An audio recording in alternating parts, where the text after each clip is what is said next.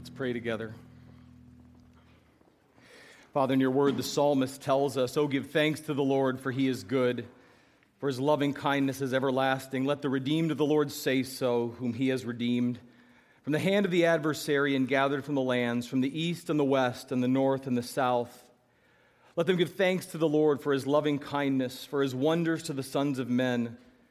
For you, Lord, have satisfied the thirsty soul and the hungry soul you have filled with what is good. Father, we know that to be true this morning, whatever the condition uh, we may be in, wherever our lives may be today, Father, however joyful or sorrowful, however full or empty, Father, we may feel on the outside, maybe we even feel on the inside. We, we know that these things are true, that you, as we've been singing in song after song, Lord, as we've been reminded in, in communion as well, that you are in the business of redeeming us, Father, from this broken, sinful, destructive world and, and, and transforming our lives by the power of the gospel of Jesus Christ. It's your free gift, it's available to us all, Father. It's free for the taking if we'll just turn to Jesus Christ, the Son of God, the one who died for our sins and rose from the dead. Father, you say if we believe this, we will be saved. And, and by this, so many of us here this morning have been saved, Father, and we're grateful. Father, your, your word said, Jesus himself said, He who's forgiven little loves little, and he who's been forgiven much loves much. And Father, we, when we examine our hearts, we know that, that we've been forgiven a whole, a whole lot more than maybe we first thought. Father, that, that everything about us before we knew Christ was, was against you. Father, that everything about us was stained and tainted and scarred by sin. And Jesus gave it all so that Jesus could forgive it all. Father, we thank you for the assurance this morning of your free gift of salvation and that it covers every sin. Father, that gives us faith and, and confidence and, and even boldness to approach you this morning, to come into your presence and to sing your praise. Father, apart from Jesus, we have no business coming before you. We have no business speaking your name. We certainly have no business singing your praise. But because of Jesus, we can do all that and more. Father, your word says, let those who are redeemed say so. Give their praise back to you. Father, give our, our adoration and our honor and our, our thanksgiving back to you. And Father, we trust that as we've sung this morning and read your word, that, that that's been done and you've heard it and you know the gratitude of our hearts. Father, my prayer now is that having done those things, that we're ready to hear, Lord, not a sermon and not a preacher, but to hear from you through the preaching of your word. Father, as we continue to look at, at where we came from, at the story of the church that is our story and it's our heritage, Father, I pray that you would give us this morning minds that are are calm and quiet, hearts that are open and receptive. Father, a willingness to, to let your Holy Spirit speak in quietness to each one of us in our heart. Father, I pray that as we open your word, Father, we won't be distracted, we won't have our minds in other places, but for the next little while, you'd allow us to zero in on what it is you want to say to us as we study together. Father, for that to happen, as always, we need the the presence, we need the ministry, the power of your Holy Spirit to come and guide us in truth because your word is truth. To come and guard us from error, Father, because we don't want to be we don't want to misunderstand, we don't want to be led astray. Father, we need your Holy Spirit to deliver our hearts from the stuff that's piled up all week long, the stuff we've carried in with us. Father, the things that uh, that threaten to divide and distract us. Father, wipe all of that away so that for the next few minutes, we might have the opportunity and the wonder and the joy of seeing Jesus. Father, may we see Jesus clearly this morning as we go to your word, and may we see him only this morning as we go to your word. And Father, may we leave rejoicing, not because we came to church, but because we, because we met with Jesus here. And it's in his name and for his glory that we pray. Amen. Amen. You may be seated. And as you are, let's go ahead and dismiss the kiddos for Children's Church. Children's Church is for the five year olds up through the second graders. It's their time to dig into God's Word. Thank you. As we do the same, if you're not making your way out of the room, make your way into your Bible. I hope you have one. If you don't, run to the back and get one so you can follow along. And turn it specifically with me to Acts chapter 15. Going in our Bibles this morning to Acts chapter 15, where in, in one sense, in the broad sense, we are, and just sort of indicated this, I guess, in prayer a moment ago, we're just continuing to look at the story of the church as we've talked about so many times here, our story, the story of where we as believers in Jesus Christ came from, how something known as that we call the church came into being. But we're also specifically, and we'll unpack this as we go through God's Word this morning, we are, while we're continuing in with the same story we've been looking at already, we're at a, a milestone, a real turning point in the book of Acts and in the story of the church. And I'm, I'm excited. I'm also deeply challenged by what we're going to look at here and, and see what God has to say. And as we get into it, let, let me just say this. I, I, love it when God does this. I, I try to share it with you anytime I'm, I become aware of it, how God, apart from our orchestration, fits everything together. Because what Tim was talking about in communion this morning, this sharing in the fellowship of Christ and, and in his body and his blood, and how anyone who believes can do that is exactly where we're going in God's word uh, today. We didn't talk about that, we didn't know that was coming, but even with the music and, and the scriptures, God is fitting all of this together. I think He has something to say to us this morning. It's not what I have to say, but it's what He wants to say to us through His word. It's kind of a long passage we're going to look at this morning, so we're going to take it in little pieces. So, as you have your Bible open, hang on. We'll, we'll get to the reading beginning in verse 1 in just a few minutes. But, but first, again, and this is sort of by way of review, but, but let me remind you or, or simply say to you that as we've made our way through the book of Acts, as we've gone into this study and, and, and continued in this study, you have heard me say almost every single Sunday, usually multiple times throughout the message, that the gospel message, the gospel of Jesus Christ, is simply and only this that Jesus Christ, the Son of God, died for our sins and rose from the dead. And if you believe that, you will be saved. Jesus Christ, the Son of God, died for our sins and rose from the dead. Believe this, and you will be saved. In other words, if you want to be reconciled to God, you recognize there's a sin problem in your life that needs resolving. You want to be assured of a relationship with Him that starts now and lasts forever. You, as we often put it, want to know you're going to heaven when you die. That's it. That's the answer. That's the message. That is the gospel. Nothing more, nothing less, and nothing else. It is the good news of salvation. And one of the things that makes it so good, one of the reasons we call it not just news, but good news, and if we were honest, we'd call it fantastic news, is that it's free. One of the best things about the gospel message is that it's free. And in the 14 chapters of Acts that we've covered so far, as we've worked our way through the story, the wild like, wildfire like spread of the church in the book of Acts, that's what the apostles and others have faithfully preached. That message and that message alone.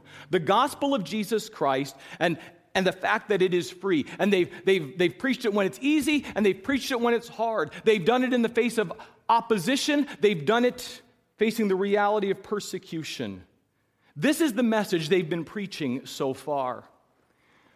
But this morning, and this is the reason I call it something of a turning point or a milestone in the book of Acts, as we enter into to chapter 15, what we're about to learn is that there were some people in and around the church who were messing with the message, who were taking this free, clear, simple offer of salvation by grace through faith in Jesus Christ alone, and, and they were taking that free offer and they were corrupting it and then openly presenting it to others as fact. As no, this instead is the gospel message. So, what we're about to see here this morning is, without exaggeration, without hyperbole, without overstating the case in, in any way, is a monumental moment. Not just in the book of Acts, but in the history of the entire Christian church. This is a moment where they had to get it right, where a decision had to be absolutely clear and unchanging. And, and so, what we're going to do this morning is simply this we're just going to walk through the passage together. We're going to try to clarify exactly, first of all, what the problem was they were facing and where it came from. Then, we're going to talk about, secondly, sort of how they dealt with it, what the apostles and leaders of the church did to respond to this corruption of the gospel. And then, of course, as always, we're going to see if maybe along the way there are some things we can learn about it today as followers of Jesus Christ. In other words, we're going to figure out in simple terms how to get the story straight and how to keep the story straight so that it doesn't get corrupted or misunderstood. And to do that this morning, there are simply three things in this passage we're about to look at I want you to see. They're not principles, they're simply parts of the story walking us through exactly what happened. The first of which is simply to understand, to acknowledge in verses 1 through 5 that what we're about to see here, and I'll walk you through it and show it in just a moment, truly was, number one, a gospel centered crisis. What the church was dealing with here at the beginning of Acts 15 was nothing other than a gospel centered crisis. Grab your Bible and follow along as I begin reading God's word in verse 1. says that some men, we aren't told who they are, came down from Judea. Now, it says when they came down from Judea, where they came to, we're about to learn, was Antioch. That's where we left Paul and Barnabas last Sunday.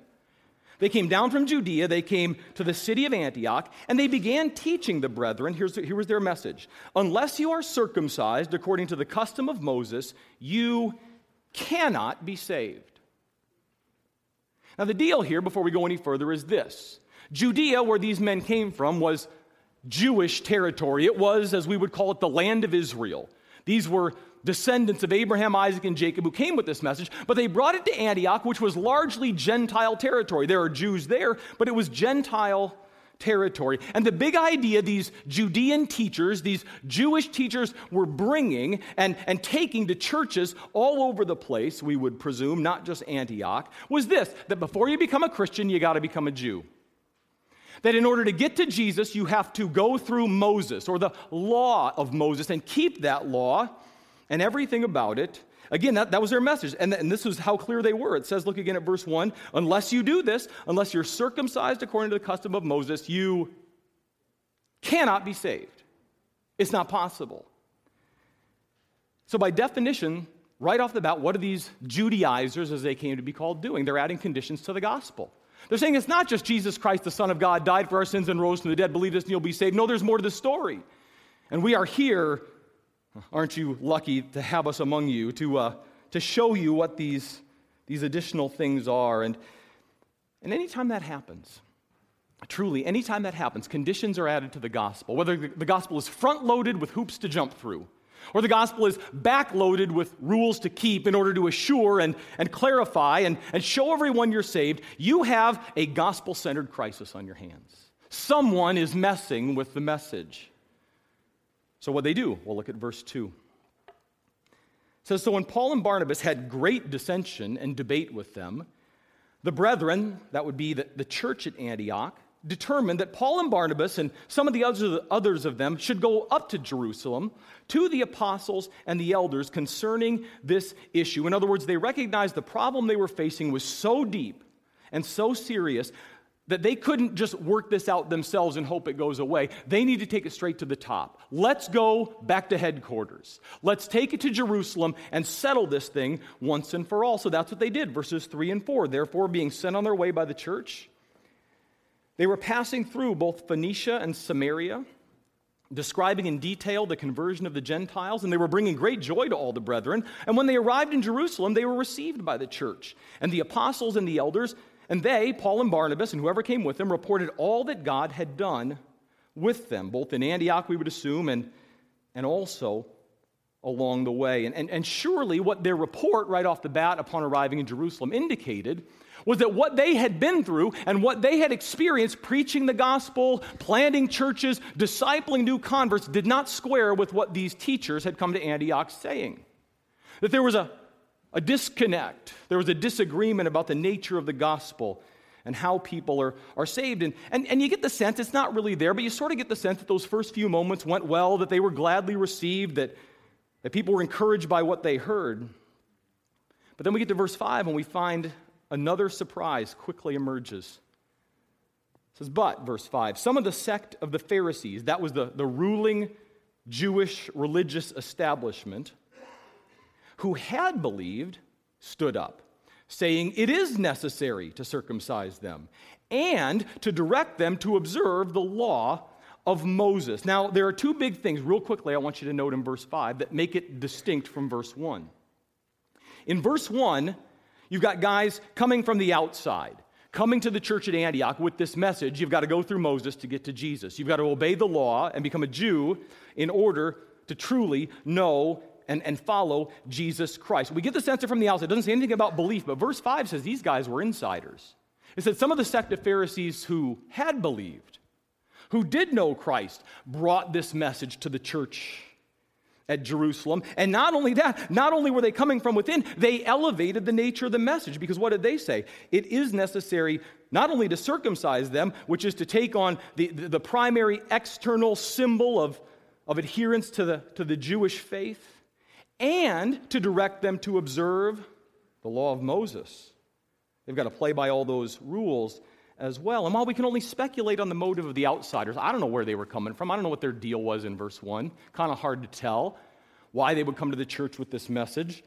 I do think we can get a better handle on the motive and the intent of these guys in verse 5 and why they were saying these things and, and why they were adding to the gospel of Jesus Christ, because I would humbly submit to you that it is a, a danger, a temptation that lurks in every church still today and in every church that's ever existed, down from, from the early church to today. Say, what's the danger? It's a danger, a temptation to insist upon outward signs, tangible proofs that you really have trusted Jesus Christ. It's not enough to say that you believe in Christ, you need to be able to show it. You need to be able to, to jump through our hoop, to, to, to sign off on this, to, to, to go through these steps. Outward, tangible signs of what we would term holiness in our own thinking as proof that you really are saved. Now, we can do that to other people, we can do that to ourselves. Insist on outward evidence, on outward sign as proof of salvation or, or in order to be saved. And happens all the time. Sometimes it's subtle, sometimes it's overt. But, but the bottom line is this anytime you ever hear anyone say that the message of the gospel is believe in Jesus and stop listening. believe in Jesus and do this. Believe in Jesus and go there. Believe in Jesus and sign on the dotted line in order to be saved. Stop listening because they're messing with the message. Someone, you can be sure, has not gotten the story straight. You are facing a gospel centered crisis, and that's when it is in those moments that we then need the second thing that the church needed here, that the church got here in verses 6 through 18. Which is, first of all, confronting this gospel centered crisis. What was required, what was necessary, was secondly, a pivotal moment of clarity. Somebody needed to, to get the story straight. Somebody needed to to get them to stop messing with the message. I want to show you the way they went about it. And I want to do it by reading actually a, a fairly long section here. I'm going to begin reading in verse 6. I want to go all the way down through verse 18, get it all at once, and then we'll go back through it. So, so hang with me, follow along in your Bible for a, a minute or two. So we continue in Acts 15, starting with verse 6, where it says So the apostles and the elders came together to look into this matter. And after there had been much debate, Peter stood up and he said to them, Brethren, you know that in the early days, by that he means the early days of the church, God made a choice among you that by my mouth the Gentiles would hear the word of the gospel and believe. And God, who knows the heart, testified to them, giving, up, giving, giving them the Holy Spirit, just as he also did to us. And he, God, made no distinction between us and them, cleansing their hearts by faith. Now, therefore, why do you put God to the test? By placing on the neck of the disciples, these Gentile, non Jewish converts to Christ, a yoke which neither our fathers nor we have been able to bear. But we believe that we are saved through the grace of the Lord Jesus in the same way as they also are. And all the people kept silent and they were listening to Barnabas and Paul as they were relating what signs and wonders God had done through them among the Gentiles. And after they had stopped speaking, James answered saying, Brethren, listen to me. Simeon, that's sort of the Hebrew rendering of Peter, Simon Peter's name, has related how God first concerned himself about taking from among the Gentiles a people for his name. And with this, the word of the prophets agreed, just as it is written. Now he quotes the Old Testament After these things I will return. I will rebuild the tabernacle of David, which has fallen. I will rebuild its ruins, and I will restore it, so that the rest of mankind may seek the Lord and all the Gentiles who are called by my name, says the Lord, who makes these things known from long ago. You know, if you have any experience in life whatsoever with resolving conflict, anybody ever dealt with resolving conflict before? Along the way, whether you realize it or not, you've probably learned a lesson that I have come to know well. And this is true of conflict in the church, conflict in marriage, conflict parents and child, workplace, whatever, is this that that generally, when you are involved in conflict and there's a need to resolve it, here's what I've learned there's his story, there's her story, and somewhere in between is the truth. There's your version of, of the facts, there's my version of the facts, and somewhere in between is what was really said, what really happened. We bring our bias, we bring our, our, our, sort of prejudice, or we bring our angle, or we paint the story and shade it a certain way. And, and the truth of the matter is, you, you never quite get to the heart of it because there are different sides to the story, somewhere in between. And, and, and the idea is to try to get there and work it through. That's not what's happening here. It isn't. When Peter and Paul and Barnabas and James, which incidentally, just as an aside, to understand what a really big deal this is here in Acts 15, you might want to make note of the fact that this is the only time in the entire New Testament where all four of these apostles occupy the same stage. It's such a big deal, they all had to be. You never see Peter, Paul, James, and Barnabas together in one place again. That's how big a deal this is. And what they did here, it, it's not that the four of them and whoever else was alongside them went into a private room somewhere to sort of hammer out what are we going to message to. It's not politics. It's not that they had conflicting messages and ministries. And guys, we, just, we got to find some common ground somewhere to make the people happy and, and, and, and get them off our back and make. It's not that they had to go figure out something new. Instead, what happened here in verses 6 through 18 was that, that, that what each of them shared here, first Peter, then Paul and Barnabas, then finally James, they simply spoke and shared stories and gave accounts that affirmed the original gospel message, that affirmed the clarity of it, and that affirmed the sufficiency of it. And that message is what? That Jesus Christ, the Son of God, died for our sins and rose from the dead. Believe this, and you will be saved. All they're doing is saying what we have been through these past many years affirms the sufficiency of that message, and furthermore, that it is sufficient for everyone. There's not one gospel for some people and another gospel for others. It was a pivotal moment of clarity. And I want to show you what the three of them, just quickly, I want to show you what the three of them did that, that brought this uh, to the forefront, that made it clear they were simply affirming the original gospel message. First of all, in verses 7 through 11, you've got Peter's history. Peter speaks first, no surprise. He stands up and, and, and he tells a story in order to, to, to, sort of work this through and, and again to, to make sure they're getting the story straight. Because if you look at verse 7 again, says that after there had been much debate, Peter stood up and he said to them, and, and, and we would assume, we don't know this for sure, but generally speaking, much, if not most, of the Jerusalem church membership was there. And he said, Brethren, you know that in the early days God made a choice among you that by my mouth the Gentiles would hear the word of the gospel and believe. Now, what Peter's talking about there is something that happened a decade earlier. We studied it in Acts chapter 10. You may remember the story. Peter was led by the Holy Spirit to the house of a, of a Gentile soldier named Cornelius. And it says he went to Cornelius' house and he preached the gospel, and it said Cornelius and the whole household got saved. Uh, wife, kids, extended family, servants, all of them, Gentiles, trusted Jesus Christ. And it was through that experience, just to refer to chapter 10 for a moment, Peter concluded back then, again, a decade earlier. This is Acts 10 34 and 35. It says, Peter opened his mouth and he said, I most certainly understand now. God is not one to show partiality, but in every nation, the man who fears him and does what is right, that's trust Jesus Christ, is welcome to him. In every nation. Every man, every person who will trust Jesus Christ can and will be saved. And so his point, Peter's point here in Acts 15 at this the Jerusalem Council as it's often called, is he's saying, guys, listen, this is a question that got settled a long time ago. Why are we going over this territory again? We figured this out at the beginning. That the gospel is a message that's free to everyone. Rule keeping is not required in order to be saved. There are no hoops to jump through to, to get into heaven. You believe in Jesus Christ, that he died for your sins and, and rose from the dead. And oh, by the way, and I love that he does this in verse 10. He says, Oh, by the way, you, you may have forgotten that we have a couple of thousand years of, of our own Jewish history to prove we couldn't keep the law. Now, why are we taking something as God's chosen people to whom this law was given that we couldn't keep and say, why don't you try for a while? No, no, no. No, not at all.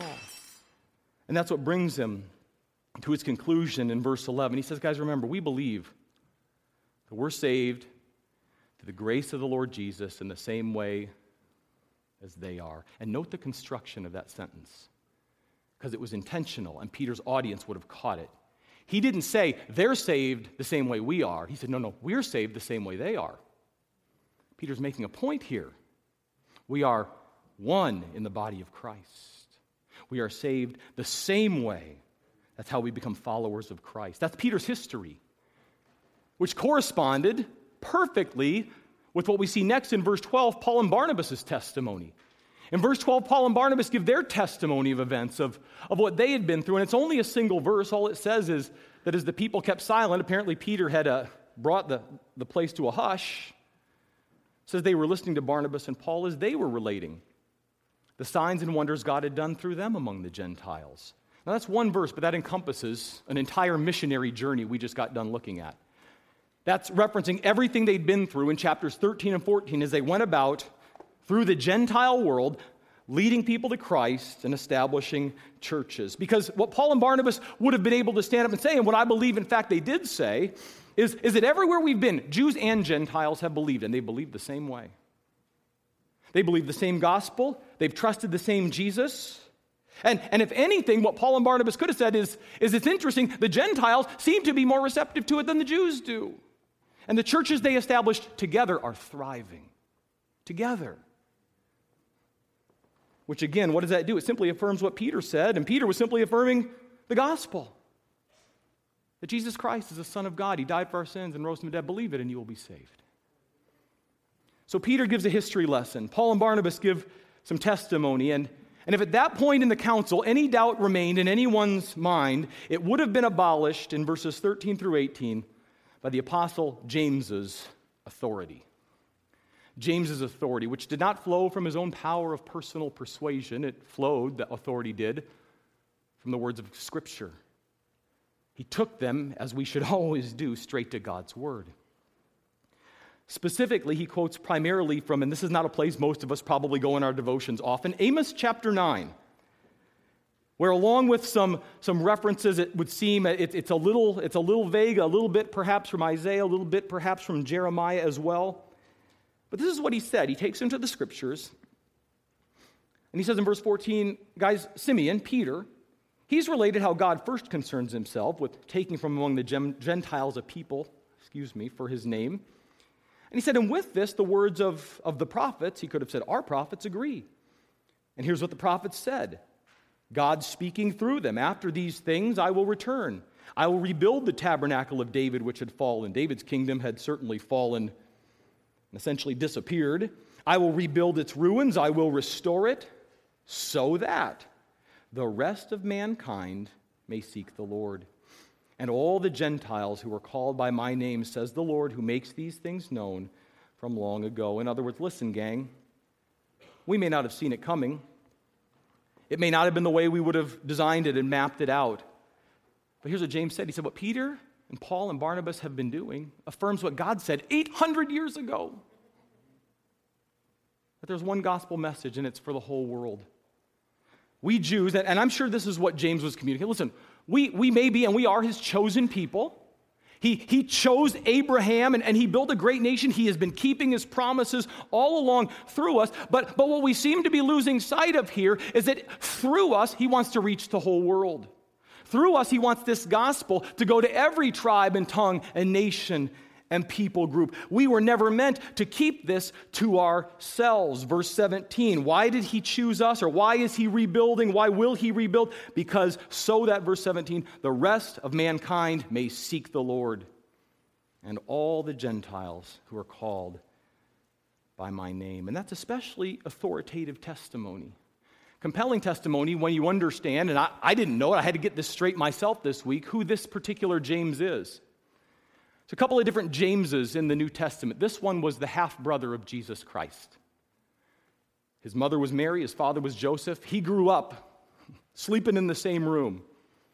He grew up, he knew Jesus personally on a personal. As, now, now, the Bible says it took him a long time to believe, but he knew Jesus from day one, and he grew up with Jesus. So, so he knew who Jesus was. He knew that Jesus was obedient to the Old Testament law. Of course, we know kept it perfectly. Not only that, but, but as a grown man, he, he came to be nicknamed, there's evidence he came to be nicknamed James the Just because he was so strictly adherent and devoted to the Old Testament, to God's law to keeping the law and following the law. And, and he had a sterling reputation for purity and personal holiness. This was a godly man, thoroughly Jewish, but thoroughly saved. And that did not, here's the, the, the point, at least I believe is part of the point here, that didn't therefore make him James the, the narrow minded legalist.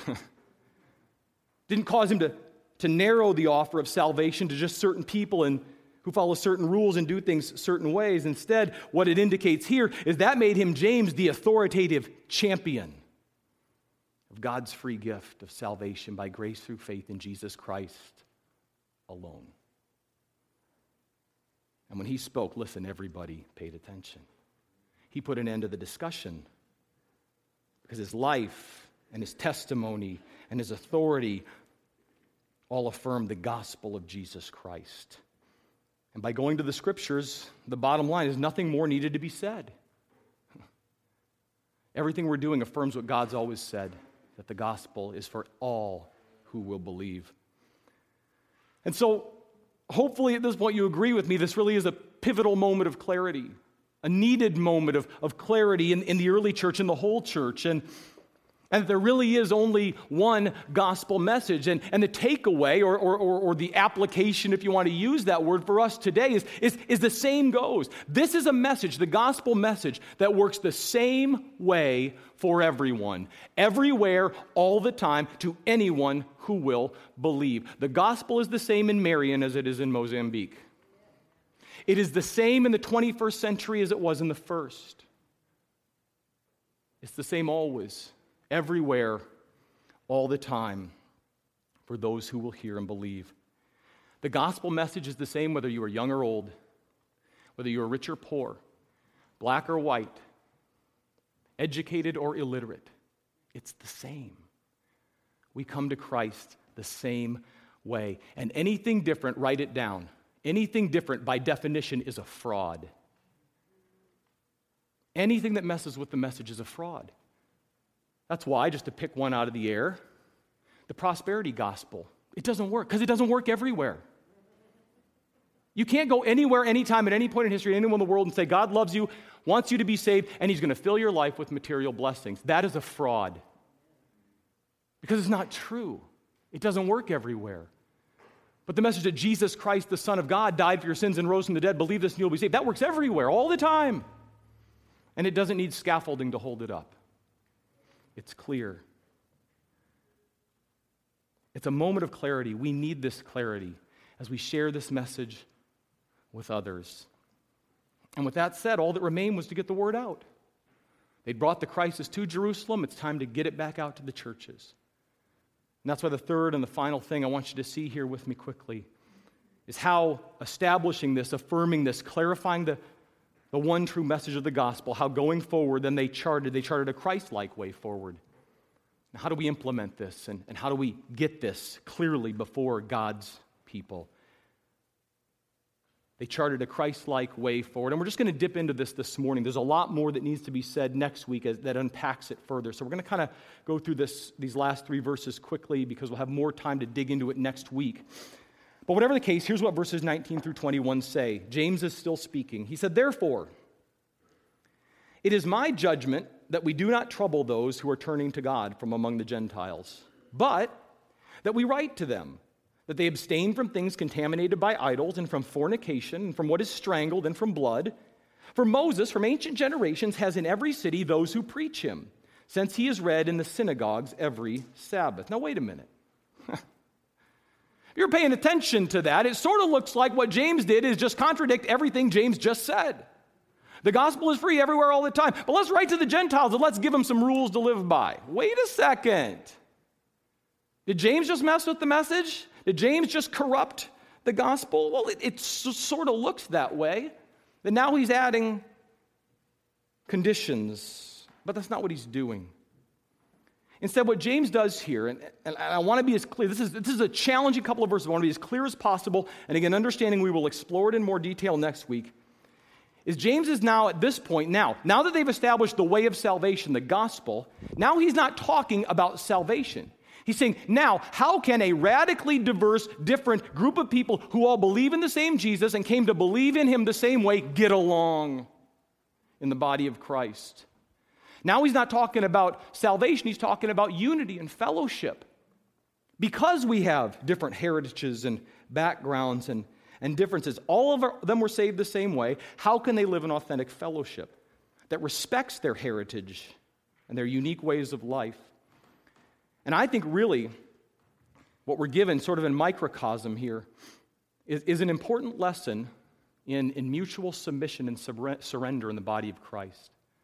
What it means for me to lay my life down and my rights down for you, and for you to lay perhaps some of your rights down for me in the body of Christ. A picture of Christ like submission and surrender. And I think that's a particularly important lesson for those of us who live in a culture, even a Christian culture, that insists no one can tell us how to live our lives. That even the church doesn't have the right to tell me what to do.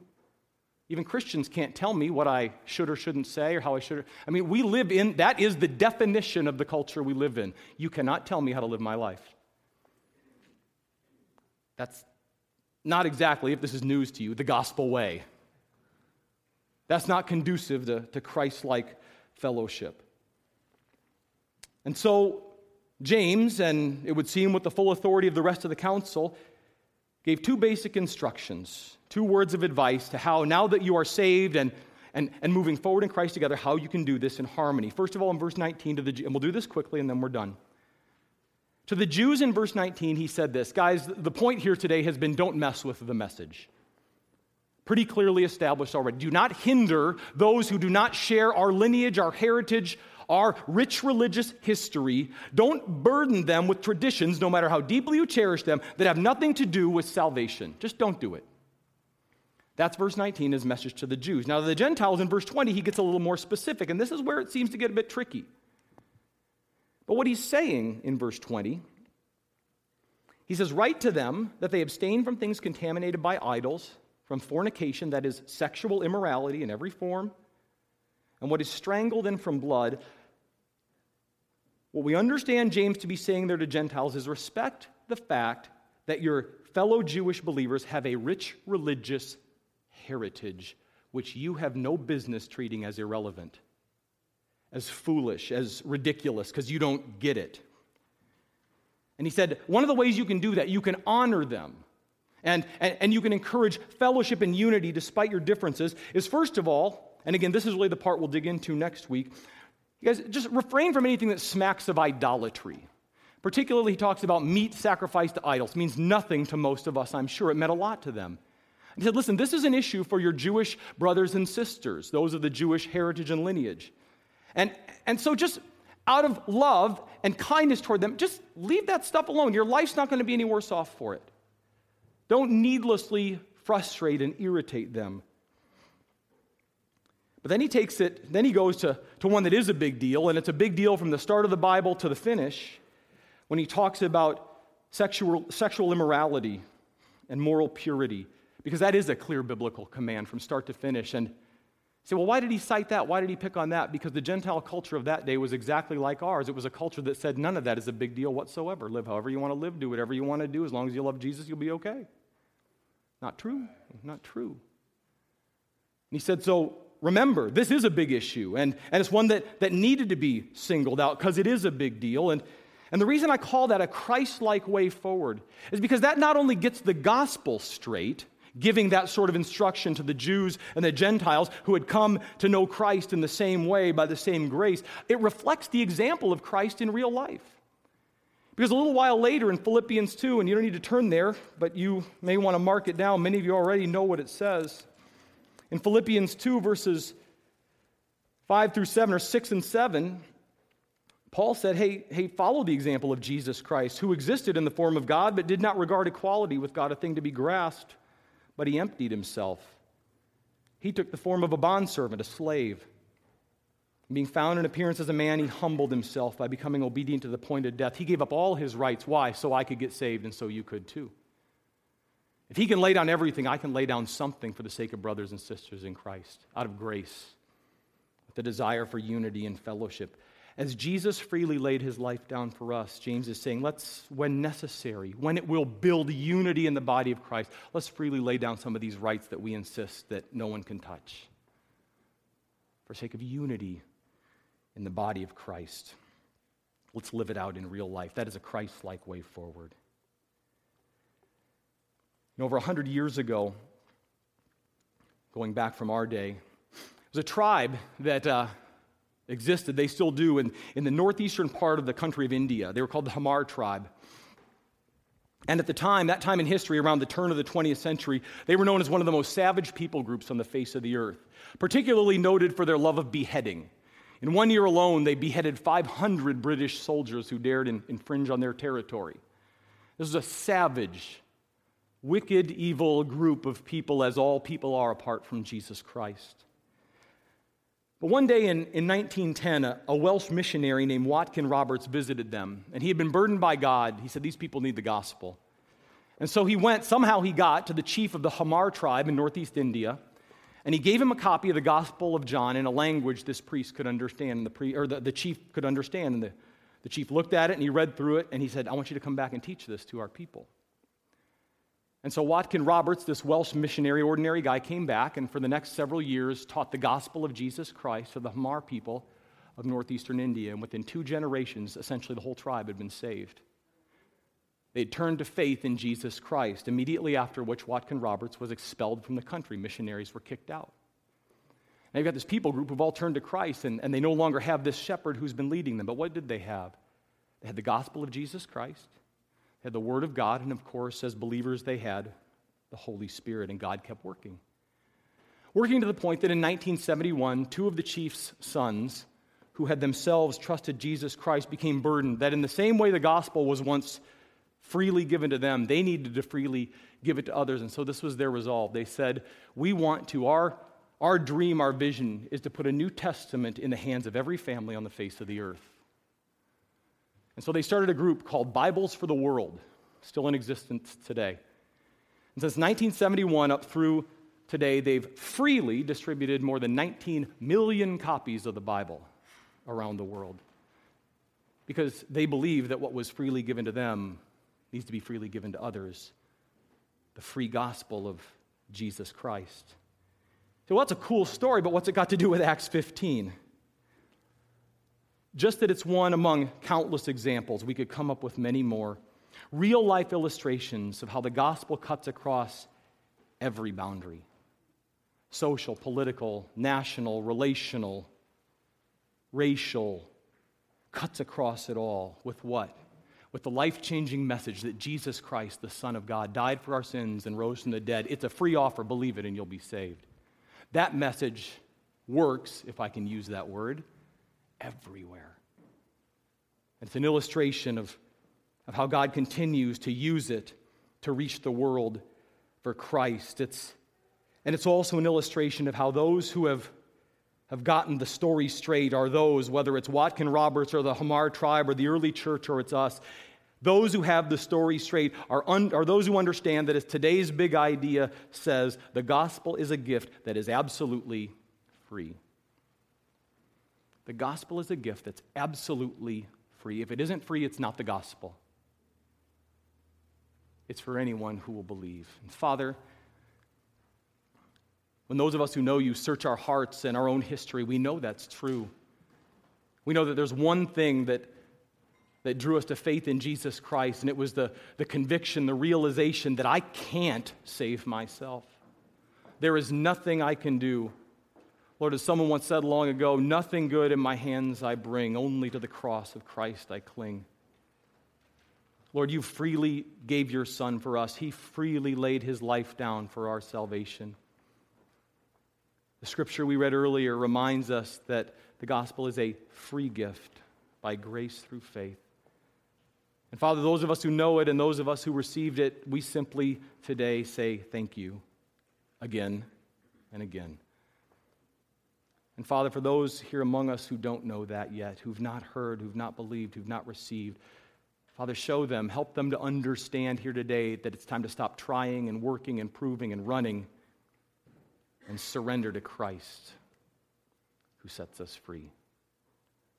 Father, thank you for those who've handed the word of God to us.